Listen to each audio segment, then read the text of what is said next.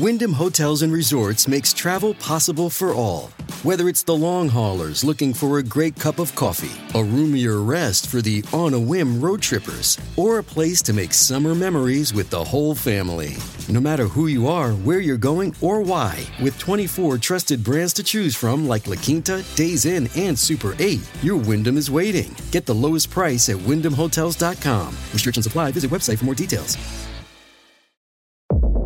Gianna Gelosi with your Fox True Crime Minute. Harford County, Maryland Sheriff Jeff Gahler says officials believe the body of a woman found off the Ma and Pa Trail in Bel Air is that of 37 year old Rachel Morin, saying it wasn't an accidental death and she didn't take her own life. And I'm not going to go into what physically they observed at the scene, but um, the investigators believe, and it, it's a sadly, it's a homicide case. Morin left her home around 6:30 p.m. Saturday to take a walk on the trail about 30 miles north of Baltimore. When the mother of five didn't come home, her boyfriend Richard Tobin called cops to report her missing. The next day, a body was found. Tobin has denied any involvement. Investigators don't yet know whether the killing was targeted or random, but they say Morin walked the trail regularly and someone may have learned her routine. Autopsy results are pending. There's more on this story at foxnews.com. Subscribe to the Fox True Crime podcast with Emily Compagno. I'm Gianna Gelosi with your Fox True Crime Minute.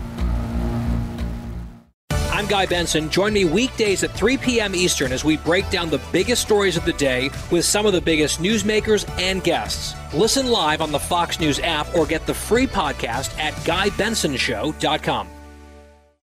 Listen to Fox News Podcast shows ad free on Fox News Podcast Plus, on Apple Podcast, Amazon Music with your Prime membership, or follow wherever you get your podcasts.